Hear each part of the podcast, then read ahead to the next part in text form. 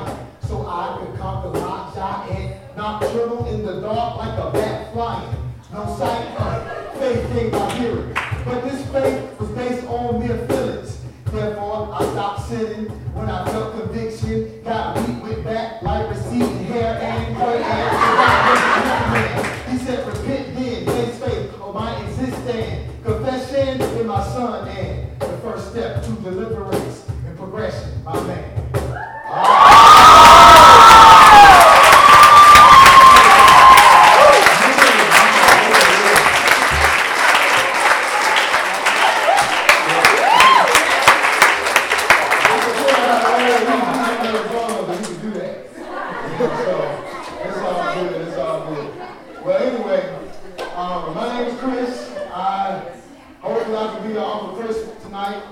Um, and uh, I'm one of the pastors at the Bridge Church. I'm just so really excited about being here uh, with you guys here at UNCW tonight. Um, throw out the picture of my family right quick so y'all can kind of see why I don't have no money. you got my, you got Yeah, my, my family? Give me a second. I pull it up. must disappear. Uh, she's gonna put it up in a second. But anyway, um, there are six people in my home. Um, well, actually, I got two children that are grown now. Um, so yeah, that's my family. That's my son when he graduated. He graduated this year. In the middle, he, he's off at UNC Charlotte. My oldest daughter, Deja, here on the far left. My youngest daughter, Kirsten, um, right here with a pink shirt on. That's my beautiful wife, Erica. I know she looks so young. You don't know who's the daughter or who's the daughter. Then my daughter, Kristen, right here on the end, who at dinner tonight after I made spaghetti, um, sat down and we prayed. She prayed for y'all. So, so I praise God for, for my family. But yeah, this is it right here. And you see, I keep my shotgun loaded. All right. All right, so, you know, I want to go and jump into what we're going to talk about tonight. Uh, we're going to talk about God and masculinity. Masculinity. Now, um, let's go ahead and let me do it like, let's see what's going on here. Maybe I'll ask the ladies first.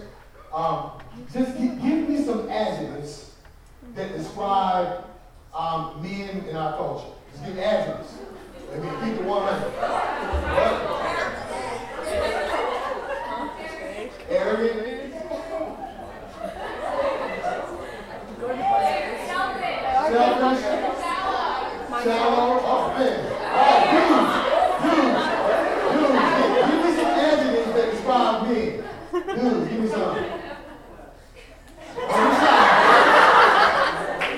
There's a lot of ladies in here, y'all. Dudes, give me, give me any adjectives that describe men. Smart. Smart. What else? All right. Integrity. Integrity, okay. Now, let me ask this now, let me ask this.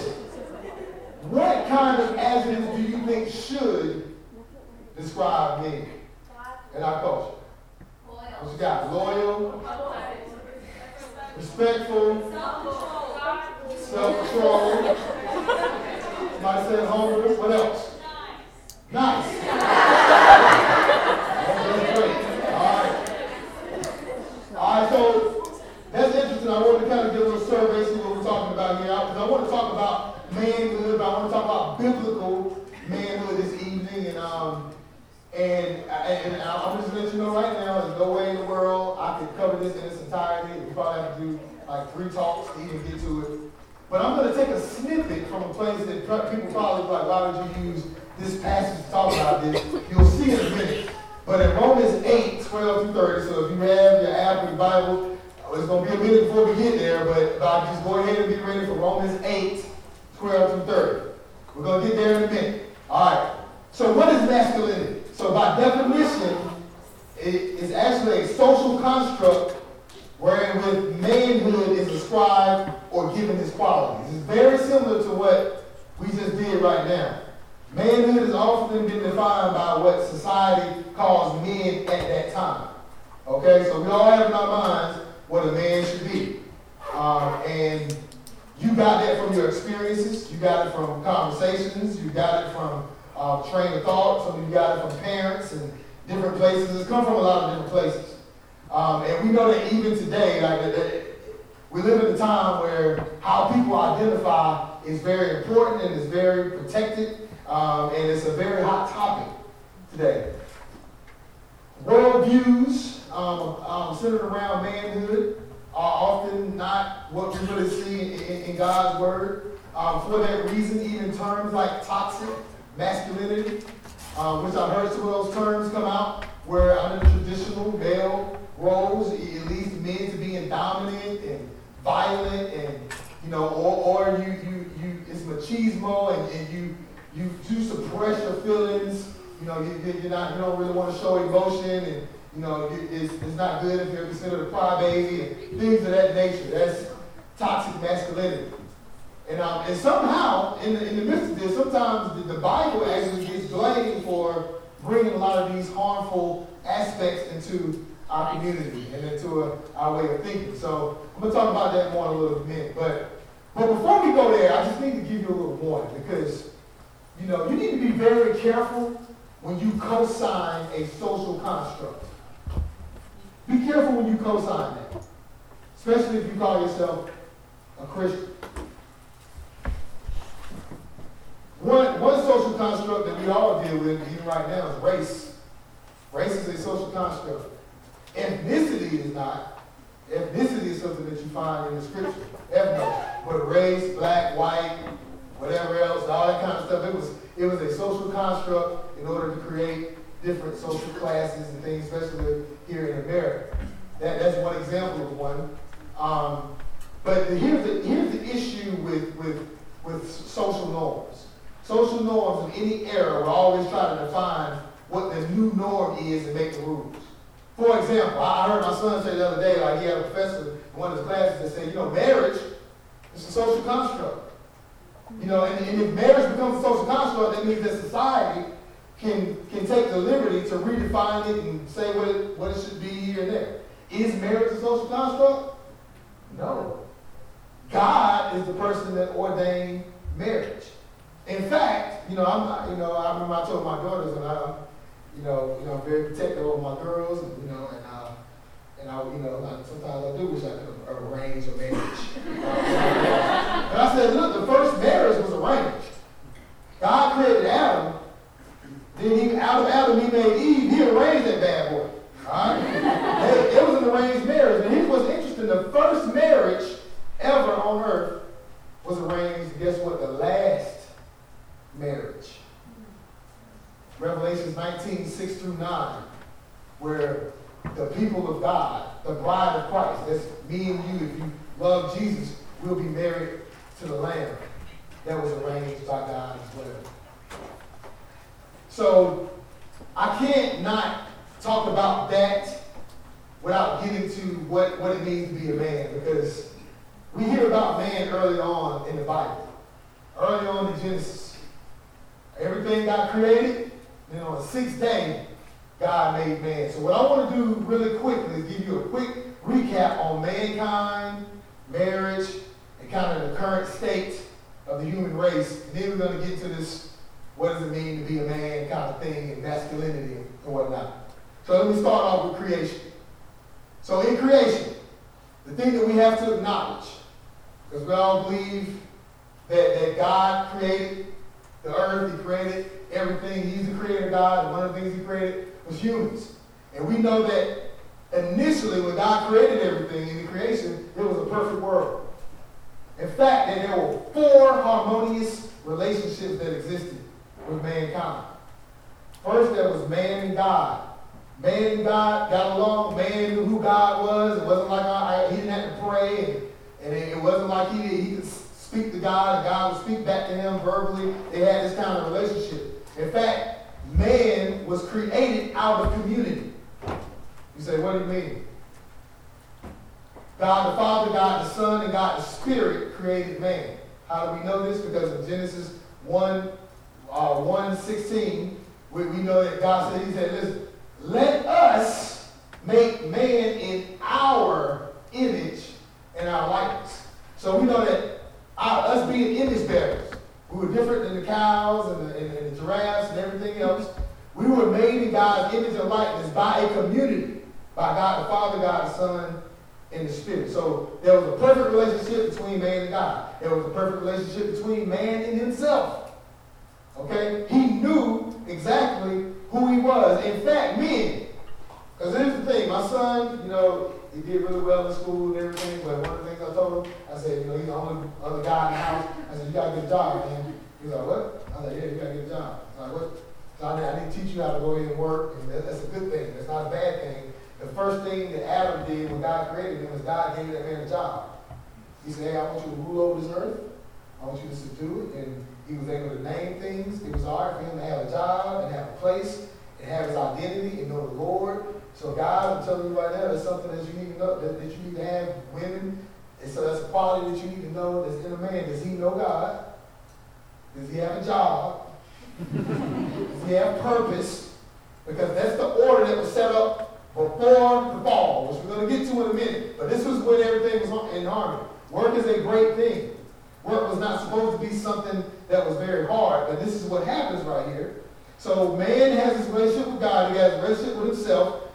He also had a great relationship with the creation. You're like, what? Yes. Early on, there were no hurricanes.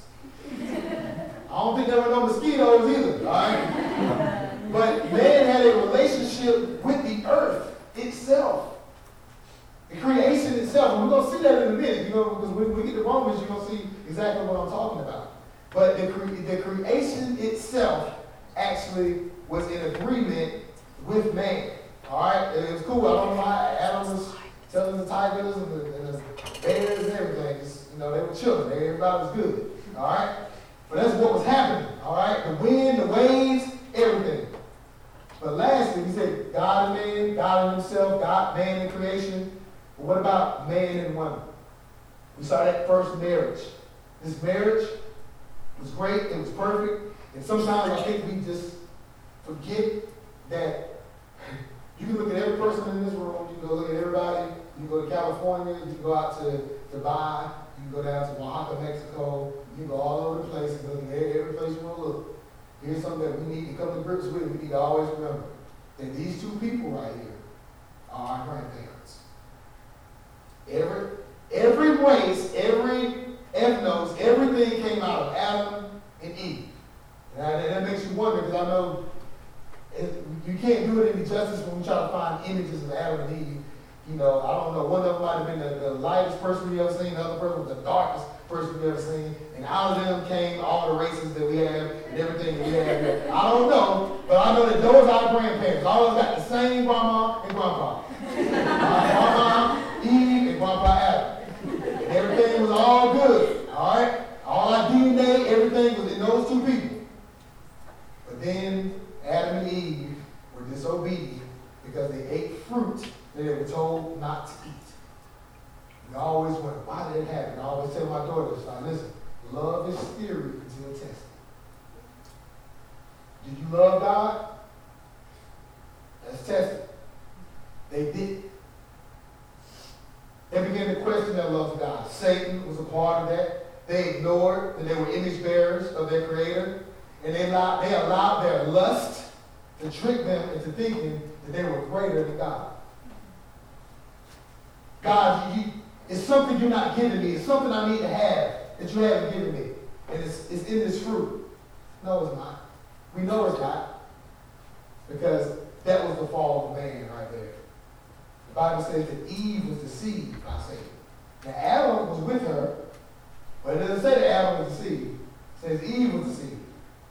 Because Adam knew better, Eve knew better too. But the scripture is saying that because positionally, Adam was created first amongst two equals. God didn't create, this is just what it, I'm just telling you what the text says. God didn't create Adam and Eve simultaneously at the same time. He created Adam first. Adam was to be the leader.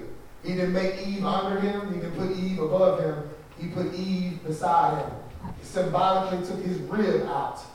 And then when Adam looked over and he saw Eve, he said, Whoa, man. That's where we got women from. You know, and, and he said, I'm going to name her Eve because she will be the mother of all.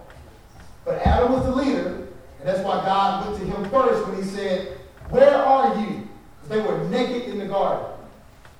Now here's the thing, God is omnipresent. That means he's everywhere all the time. Does he really need to try to figure out where you are? No, he knew exactly where Adam was, but he was asking him this question because he wanted him to acknowledge that he was lost. So I can ask you that same question tonight. Where are you today? See, some of you that are lost, you're a direct recipient of what our grandparents did on that day. Because once that sin happened, all four of those relationships began to go down south. That relationship between man and God, that relationship between man and himself. Even to this day, some of the top selling books are books on identity and purpose. Man and creation. I don't understand why there are hurricanes. This is why there's hurricanes. This is why freak accidents happen. This is why all this sin came into the earth. And then that relationship between man and woman has been a mess ever since. And the only way, I'm gonna, and I wish I had time to just sit down and, and continue to go through how we got from there to here, but this is all you really need to know for right now, is that the only person that could rescue us from this mess and restore those relationships was Jesus Christ. He had to be a God man. He had to be 100% man and 100% God. It was the only hope for humanity to get back in relationship with God from all the brokenness that we cause as sinners. In fact, I love it. In the scriptures, in 1 Corinthians 15, verse 45, it says this Thus it is written, the first man, Adam, became a living being. The last Adam, it's referring to Jesus, became a life-giving spirit. I love that here, first Adam, then we see the last Adam step on the scene. Then I love what 2 Corinthians 5.17 says. It says, Therefore, if anyone is in Christ, watch this, he's a new creation. And that word is kainos. And I'm going to come back to that word in a minute. Kainos creation. The old is past, behold, the new has come. And Jesus, since he died over 2,000 years ago, has been restoring all four of these broken relationships. He's restoring that relationship between us and God.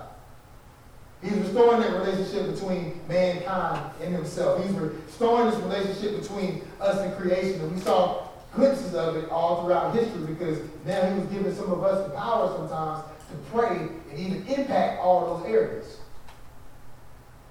I believe it was prayer that kept a category three hurricane 50, 60 miles off the coast of Wilmington. It was just a year ago that a category one was here and hung out for a while and caused mass destruction. A category three, ah, I won't be standing right here in front of you right now. That's prayer that did that. So I'm glad we have a God that gave us rules and we don't have to make things up. We don't have to base things on our circumstances. We can trust our Creator. Now, while a red Jeep can be used for a lot of things, driving on the beach in the middle of a hurricane is not what the Creator of the Jeep wanted out of that Jeep. And I feel that manhood has steered off the course into the hurricane of life in the same manner. See, it, it, people have been questioning God for a long time. In Isaiah 45, verses 9 through 10, it said this. Listen to this. It says, Woe to him who strives with him who formed him, a pot among earthen pots. Listen to this. Does the clay say to him who forms it, What are you making? Your work has no handles. Woe to him who says to a father, What are you begetting? or to a woman, with what are you in labor? None of y'all said that when y'all came out your mother's womb. My wife, man. what are you doing? Imagine if the technology that we invented just decided, and we created, right? Decided that uh, I'm not gonna be what I'm what, what, I was intended to be. I mean, imagine this something crazy. Imagine the toilets. All right, you know what? I'm tired of being told I want to be G. Then the toilet got wheels on it and it's riding around. And, you know, we, we're just kind of like, uh, yeah, you made that work, but mm, I don't think that's the best way to get around, dog. You know, and that, that's, that's what we do with so many issues. Politics, race, manhood, womanhood. Like, our, our worldview has been shaped by everything except the scripture. That's why that toilet, you know, I, I need you toilet to operate in the way that you were created. It's actually glorious that you are a toilet. Because if toilet stop existing, we got problems. Right? We got problems. That's what I love about the Bible, because see, here's the thing, when you're in college, you're going to read a whole lot while you're in college. And you're going to read a whole lot of books. But I'm going to tell you right now, God's Word is the only book that will ever read. This ancient text is not outdated, it's not irrelevant. It's just waiting for you to acknowledge that it's still useful for teaching, rebuking, correcting, and training in righteousness. In other words, God's word is more concerned that you're in right standing with your Creator. So instead of spending a lot of time apologetically defending the scripture or explaining why a fallen world will never be able to properly define manhood, I'm going to just drop, drop a few applications from Romans 8, 12 through 30 right here. All right? So let, let, me start here. Have you ever got something that was like brand spanking new before? And there's certain things that are just really nice when they're brand new, right? And they usually have a certain smell. Like you get some brand new Jordans, you get some new Jordans. It's the smell that the sneakers have, right? You ever been in a new car before? It's the way a new car smells. It's amazing. And uh, in fact, there's an air freshener called new car scent. You know, so even if you got an old hoopty, you can put your new car scent in there and make it feel like it's new. You know, a new house. You know, some of y'all got a little bit country. You know, the, the, when you smell fresh cut grass, that, that, that's something there. Or or fresh coffee, right? You know, and, and you know, and, you know, again, you know, I'm a Southern boy, so what about fresh bacon, man? You wake up and fresh bacon, uh, pig. Thank you for blessing that kid. You know, but uh, here's one. Here's my here's my favorite. Cause I'm new to Wilmington. I, you know, I haven't been to Wilmington that long. Fresh out of the oil, Britt's donuts in a white paper bag. Somebody went crazy. So the question is, what does a new man smell like? Mm. New car smell. Well, we know what an old man smell like. But seriously, seriously, what are the implications of this gift of salvation when God makes you new? If any man is in Christ, he's a new creation. See that word new in the Greek, here's the thing, this is this is why it is good to study words. That word in, in, in, in the Greek means kainos. Now the word kainos actually means something that has un, something that is unused, something that is unprecedented, something that is unheard of. We, we, something that nobody has ever laid eyes on. So, so that means you mean to tell me that when Chris Green was was 17 years old, that he was a sinner, born a sinner, grew up in the church, um, thought he was a Christian, realized that he was not a Christian at all, and had to give his life to Christ. And when he surrendered to Jesus, it says that he became a kainos, a new creation, something that people had never seen or heard or anything of that nature. Now, what I love about that word is that it, it means that I did not become an imitation. I did not become a, a, a duplication or of something else. And I wasn't even an innovation. Because a lot of times when we say we create something, all we're really doing is taking something that we already have and we're making it. In fact, scientists know this. You heard them say it. Matter can't be created or destroyed. Not everything that we have on this earth right now is something we've always had. Somebody just figured out how to make an innovation on it. Mm-hmm. This is not that.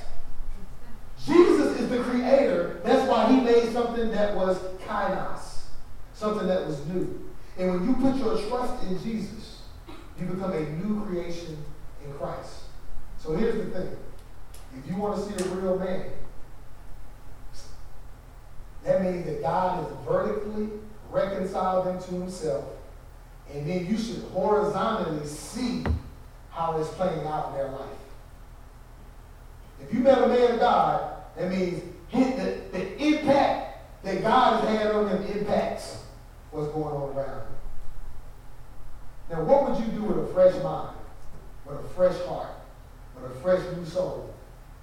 Now, I ask the dudes this directly. What would you do with that here at UNC Company? What would you do with that new stuff? If you had a fresh new car, what you gonna do? You gonna drive it. Mm-hmm. If you have some, some new coffee, you gonna drink it. You have a fresh Britt's donut, you gonna devour it. Right? so what are you doing with new faith? What are you doing with a new mind? What are you doing with a new body? Well, this passage sheds light on a few of these implications. And I, and I call it manhood 101 because, you know, you guys are in college, you know that you're freshman and your sophomore year, usually you have to take what you call general education classes, right? And you do that, actually, it might get on your nerves, some of them weed out classes and all that kind of stuff, but, but it's for your good. It's for your good. Because if when you do it, and you understand it, and you have a, a, a, a prerequisite course, it sets you up to have the foundations of what you need for later. If you ever had surgery before, you're really glad that that doctor had some understood math, physics, and all that good old stuff. You didn't want him to skip those classes and then say, oh, yeah, I'm, I'm a doctor. I, I, I, I, call me Dr. So-and-so. Like, no, I need, I need you, you, you don't know what 5 plus 5 is? You're not a doctor. you know, I, I, I need you to understand this. So while I could go into a whole lot of details about um, you know, what it means to be a man and all these kind of things. There's some core things that we really need to understand and that we really need to grasp. So I'm going to jump on those really quickly. All right, so I'm going to get this slide. Um, we start slide up, Manhood 101. I'm going to talk about four things tonight. I'm going to talk about your new obligation, the new obligation of a man, the new position of a man, the new view of suffering as a man, and the new advantage that you have, you know, so I'm gonna go through these. I'm gonna try to walk through these really quickly, and I'll be out of your way. You can just leave that slide up if you want to, because I'll just kind of hitting on that as I go through. All right. So first, the new obligation, the obligation of a man. See, when decent, when you think about decent men, and I remember I, I, I, was a men's pastor at one point. I remember doing a men's retreat, and I asked the men, I was like, you know, what comes to your mind when you think about being a, being a man? Here's some stuff they threw out. They, they you know, they said, you work. Right? You got to pay the bills. And I asked him this question. I said, but what happens when you work hard as you can and you still can't pay the bills? They said, yeah, well, you got to be a protector. You know, you protect your family. You, you protect those around you. And some people even go into the, the military to protect their country. I said, yeah, but, but what happens when you do everything you can to protect your son or your daughter, but you can't protect them from the enemy that's within themselves? Uh, okay, well, you know, being a man is being strong. Like, yeah, you got to be strong physically, emotionally, mentally. But what happens when you can't bench 250 no more and you're an emotional and mental wreck? I'm going to tell you what happens. You begin to question your manhood. You begin to question your purpose. You question your faith. You question God. And brothers, let me tell you something right now. I'm 42 years old. I've been married over 20 years. And I will tell you this right now money will fail you. Your education will fail you. Your job will fail you. Your wife will fail you. Your family will fail you. Your physical body will fail you. I need to go out there and use the bathroom right now. My bladder's getting really but most importantly, most importantly, you will fail me.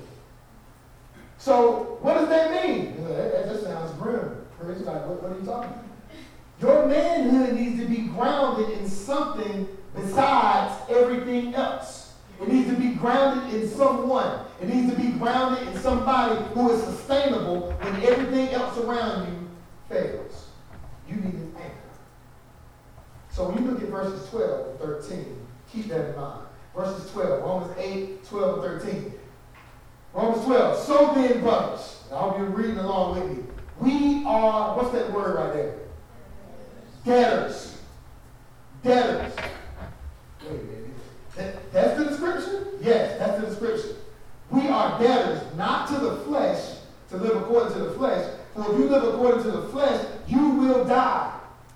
But if by the Spirit you put to what?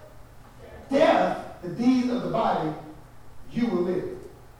See, fellas, if you want to live as a new man, you have to accept that you have an obligation or an eternal debt to the Spirit of God. That's what it's saying here. You're, you're not a debtor to the flesh. You, you should be a debtor to God. That means you have a new obligation, a new debt. Because your old debtor, your old debtor, because here's the thing, you're going to be in debt to something. And your old debt was sin, and sin was killing you softly. The Bible says the wages of sin equals death. But our new debtor gives us life. Your flesh is getting worse by the second. You would think that at 42, being in the faith, as long as I've been in it now, that it would be easier for me not to be in my flesh. But actually, my flesh is worse at 42 than it was at 18 when I gave my life to Christ. A lot of times what people are trying to do is they're trying to grow to the point where they don't need the Holy Spirit anymore. But the mature person, the wise person, learns how to increase their dependency on God because I live in a fleshly body. My flesh is not going to get better. My flesh, 40 years from now, is going to be worse than what it is right now. Why would I think that if I was born in sin, that this thing that I was born in sin is just going to automatically get better and better and better? That's worldly thinking. That's what the world tells you. You should automatically just be a better person. I, I, I remember, I think Oprah, somebody said it one time, I don't, you know, I don't believe that, that people are bad. They just, you know, we're good, we're deep down inside, we're really good people, and we do do bad things sometimes. I'm like, nah, actually, the other way around. Deep down inside, because we were born this way, we're bad people that happen to do good things sometimes. And we want to, we want to define our lives by the good things that we do. And it confuses us. So that's what I'm trying to get at right here is that you can't play with your flesh. There was a woman that had a pet bear. Yeah, you should laugh. she named him Teddy, and he bawled her. Yes. Teddy Bear mauled her. So, so it, it is interesting because Teddy might have been cute when he was a baby. Teddy Bear, oh, no, Teddy Bear, Teddy Bear. But Teddy's a bear. Teddy, don't care that you are a pet owner. Because instinctively, Teddy's going to take you out. See, that's how we deal with sin. Now, I'm to tell you, dudes, if you play with pornography, if you playing with it, it will maul you. You can try to justify it. You can try to make it cute. You can do whatever you can call it, whatever you want to call it. Any kind of sin in your life, if you go sit there and play with it, it's going to take you out. That's why it says in this passage, put it to death. You need to be, see, the idea of debt is so fundamental. It's so fundamental. You, you always need to depend on the Spirit God. I got another story I want to tell. I'll save that for another time. All right. Let me tell you, let's talk about the second one. Your new position. The new position of a man. Look at verse 14. It says, For all who are led, being shepherded, by the Spirit of God are sons of God. For you did not receive the spirit of slavery to fall back into fear, but you have received, I love this. What kind of spirit? Spirit of adoption as sons, by whom we cry, Abba, Father. Verse 16 said, The Spirit Himself bears witness with, with our spirit that we are children of God. And children and heirs, and heirs of God and fellow heirs with Christ, provided we suffer with Him in order that we may also be glorified with Him. Two things really quickly you should see right here that makes a big difference in you understanding what it really means to be a man. Now here's the thing, a lot of this applies to ladies as well, because this is about mankind, if you will. But since we talk about masculinity, I want to go hard on the fellas, all right? First thing is your adoption. Now, here's the thing that's beautiful about adoption. Adoption is beautiful because somebody chooses you before you ever had a chance to choose them. My oldest daughter is adopted. And when, you know, when she found out, you know, years later, it was a little rough, and I think she was embarrassed by it and everything, and I just said, no, no, no, no, no, no. Um, let me help you understand something, baby. Um, you see them three over there? Because she was the oldest, three more came after her. I said, I love you to death. But we chose you. I don't know how they got it. All right? You understand that? He said, we want you. We want Deja. You, you, you, you, you, you're, my, you're my girl. Now, here's the thing. If there is an adoption, I don't know if anybody in here is adopted or whatnot, uh, but if somebody had to be adopted, that means that there was something broken in their life. That means something happened where parents weren't able to parent, parents chose not to parent. There's some brokenness there. We already established that we live in a fallen world, there's some brokenness. Now, according to this passage right here, it says that we needed to be adopted. Which means you need to understand that something was broken in your life. Because according to Jesus, if God wasn't your father, Satan was.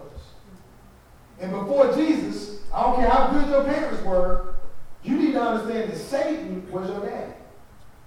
In adoption is your only option to be a believer. But you got to understand that. And you got to know that. That's why this is one of the most important things you need to understand. Men, you need to understand that, listen, I, I got a daddy that lies to me, that betrays me, that wants to destroy me, and my, my life has been broken. He makes me he wants, he wants me to believe these things about the women in my life, about myself. And I, you need to understand that he's there and he's whispering and he's trying to deceive you all along. And if you trust Jesus, you got to understand that you've now been adopted into a new family. And that's very important. And not only that, you don't have to be fearful anymore. You get to cry out, Abba, Father, Dad. And this, and this, this is beautiful because Jesus is one of the first persons that even referred to God as Dad. Our Father who art in heaven. The disciples were like, whoa, we never heard anybody talk like that before.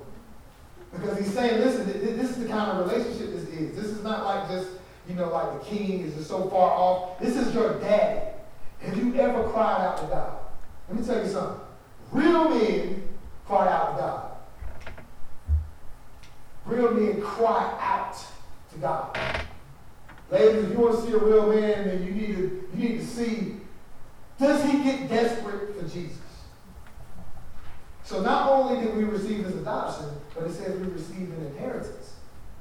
And I'm going to tell you something. I don't know anybody that don't want to receive an inheritance. I wish somebody would walk up to me and say, Chris, you know this, but uh, Bill Gates adopted you when you lady. He used to tell you about it. Like, you better stop playing. If I found out that Bill Gates was my daddy, you start, you just walk with a different kind of swag and you Gates is your daddy. Right? and Chris, how you gonna pay for your son's tuition over there at USC Stars? Bill Gates my daddy. I'm a Bill. How much more confident, though? What kind of, see, your fearlessness as a man, watch this, is not in who you are, what you built yourself up to be. It's in the fact that you know that you have an inheritance from your earthly father. That, that's what gives you the faith to step out into things that other people just are not going to step out into. That's why when Paul said, I can do all things through, through Christ, it gives me strength. When he said that, he, he's referring to all the crazy stuff that's going on in his life. He's talking about when he couldn't eat, when I didn't have anything to eat.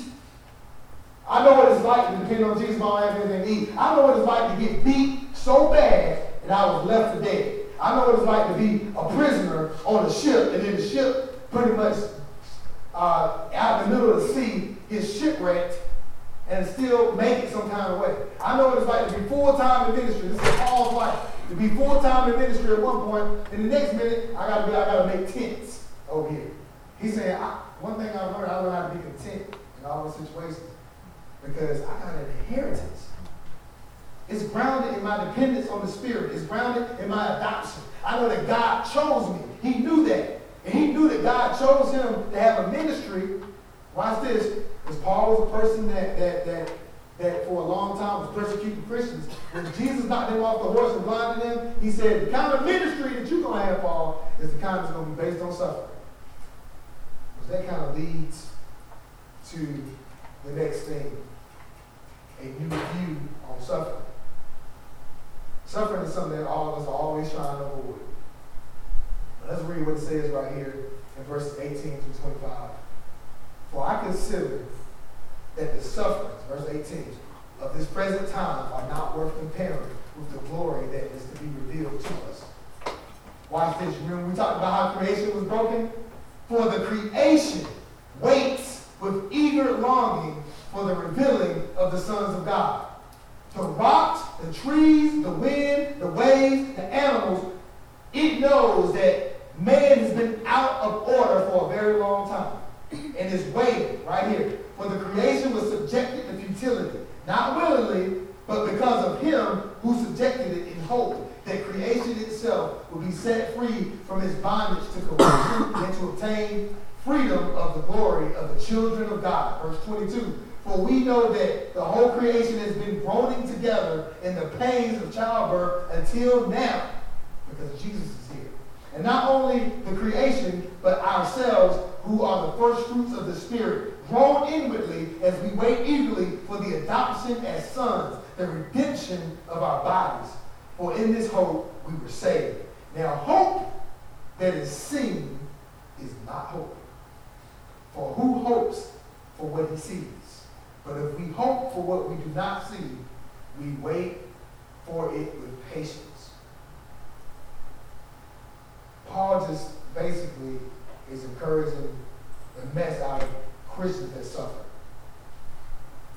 Now, some of y'all are very young, 18, 19, 20, 21, and, and if statistics are right, some of y'all have been through hell already. You suffer. No one likes to suffer. You can come to college to suffer. And I'm going to tell you something. The Bible doesn't tell you to enjoy your suffering, but it does say this. Count all joy when you suffer. Because when you suffer, it's an identity marker that you've been adopted by God.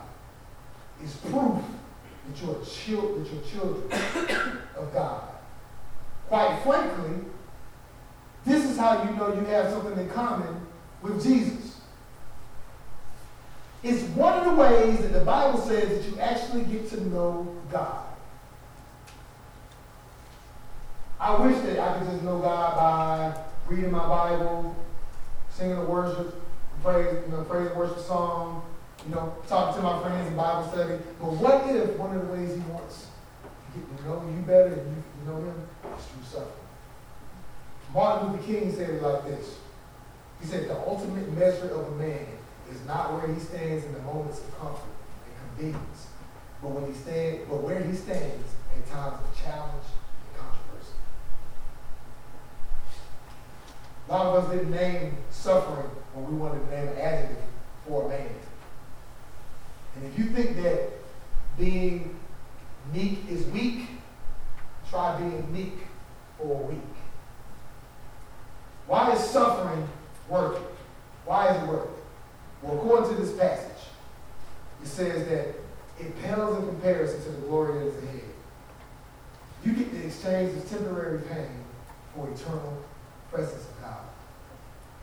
Don't forget that creation itself is waiting on you. It's waiting on what the new Adam has done and how the new Adam, the last Adam, Jesus, has placed this dominion back to us to be a blessing. Be blessed to be a blessing. You've heard that, that saying before, no pain, no gain. Actually, it's no pain, no rain. There's hope beyond suffering, y'all. And there's no hope like the hope that we got. I love our hope because our hope is not a wish. Our hope is based on a promise. And I want to encourage you that not death, not disease, not divorce, not depression, not destruction, not debt, not doubt. None of those things can change the hope that you have in Christ if you patiently wait. And hope is worth every ounce of your suffering. And let me tell you about the last thing. This is where I get so excited because this is the last thing I want to share with you. It's about the new advantage that you have. Now, all throughout this passage, we've been hearing about him. Well, let's listen to what it says here. Likewise, the Spirit helps us in our weakness, for we do not know what to pray for as we ought. Do we know what our real needs are? Or do we know how we should really pray for others? Do we know what God's will is? If you don't, it says, but the Spirit Himself, now listen to these words, intercedes for us with groanings too deep for words. And He who searches hearts knows what the mind of the Spirit is, because the Spirit intercedes for the saints according to the will of God. In other words, listen, there, you're going to talk to a lot of people on this campus that have a lot of different faith, a lot of different gods. Does your God, right now, as we're speaking, is he alive and does he intercede for you right now? Does he know how to pray for you when you don't know what to pray? That's what this is saying. In verse 28, and we know that for those who love God, y'all know this verse, all things work together for good for those who are called according to his purpose. Here's the verse that nobody ever quotes, which is verse 29. For those whom he foreknew, he also predestined to be conformed to the image of the Son in order that he might be the firstborn among many brothers. In other words, the reason why all that stuff worked together for your good is so that you can be more like Jesus. And those whom he predestined, he also called. And those whom he called, he also justified. And those whom he justified, he also glorified. Nothing is more masculine than a man that is led by the Spirit of God. I think my sister back there is the one that said one of the things that describes a man is self-control. Where do you get self-control from? Self-control is something that's supernatural. Most men are not, are not monogamous. Naturally, you don't want to be monogamous. Nat- but naturally, you want to be with as many females, if, if that's what your desire is, as you can. And even if it ain't females, it's, it's lust, and you want to be with whoever you want to be with, because lust just wants to please itself. That's how we are naturally. I was born a sinner. So I need something supernatural to be in my life to give me self-control. The fruit of the Spirit. What is the fruit of the Spirit? Love, joy, peace, patience, temperance, kindness, self-control, fruit of the Spirit. Not something that you got to conjure up, nothing that comes up in your mind. You have a spirit living inside of you. You become more like Jesus. So, I just want to ask you that question as we close tonight. Are you becoming more like Jesus as a man? Is your masculinity defined in Christ Jesus? Are you becoming more like Jesus in your classroom? Are you becoming more like Jesus in your dorm room? Are you becoming more like Jesus around your roommates? Are you becoming more like Jesus on the basketball court? Are you becoming more like Jesus when you're home